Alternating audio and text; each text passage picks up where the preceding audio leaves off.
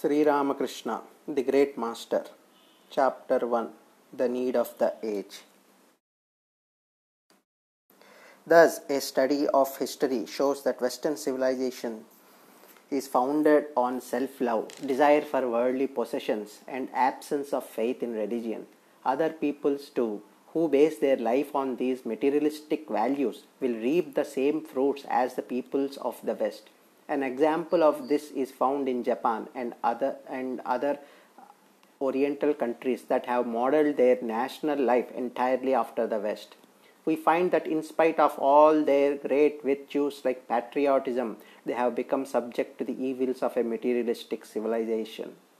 This is the unfortunate result of being inspired by Western ideals, as will become clear also by a study of Indian life after it came in contact with the West.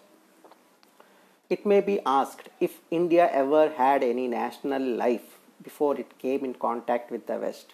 The answer is that although it was not there in theory, it did undoubtedly exist in fact.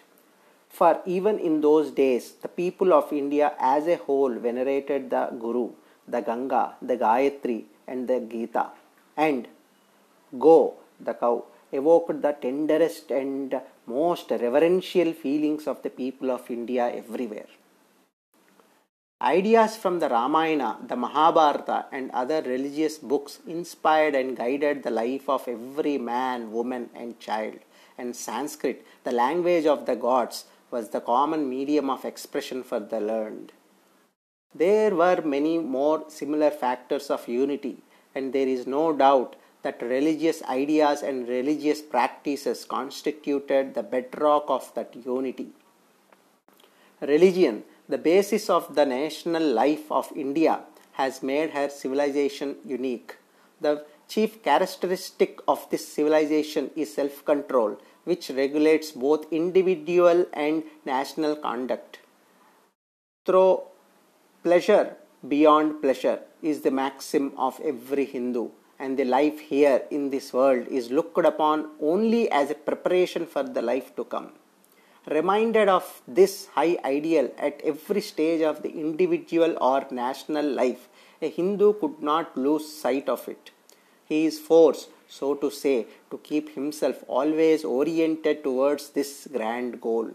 It is for this reason that caste or class system did not for a long time create any conflict of interests or nor lead to discontent in society. For when anyone who could achieve supreme knowledge or liberation by the unselfish performance of his own caste or class duties, irrespective of his birth, high or low, what could possibly be the cause for discontent? Contrary to what happened in Western society, which is based on the right to equal opportunities for enjoyment, there was no dissatisfaction among social groups in ancient Indian society was based as it was on the equal right and opportunity for all to achieve the highest ideal, namely supreme knowledge or liberation.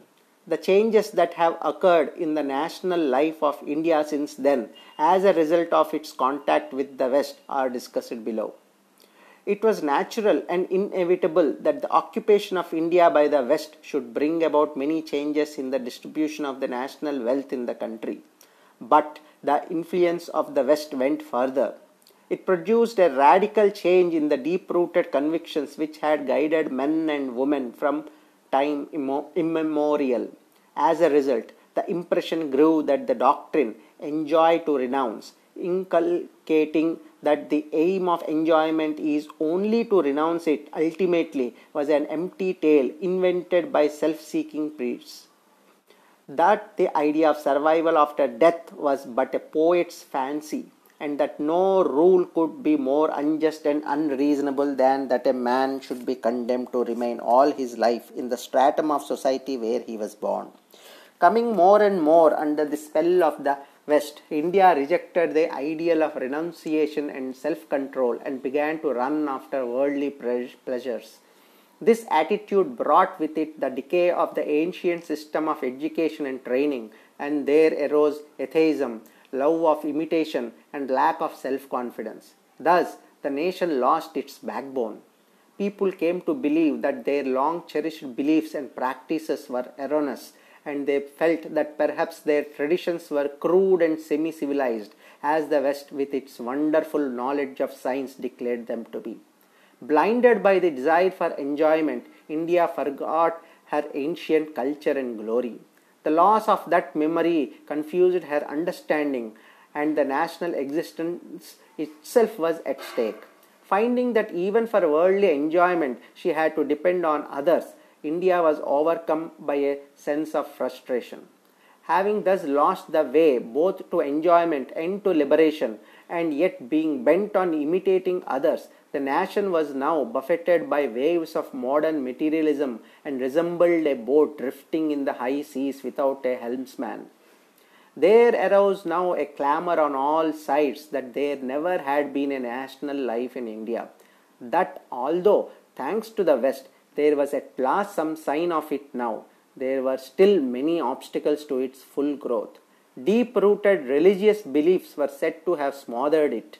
Image worship the adoration of the Supreme Being in many aspects as gods and goddesses was also blamed for keeping it submerged so long. Away with idolatry! People shouted, Root it out! Only then will the men and the women of the country have a new life instilled into them.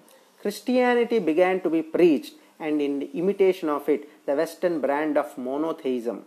Prostrate India was made to listen to lectures delivered at public meetings held in the Western manner on politics, sociology, the freedom of women, and widow remarriage.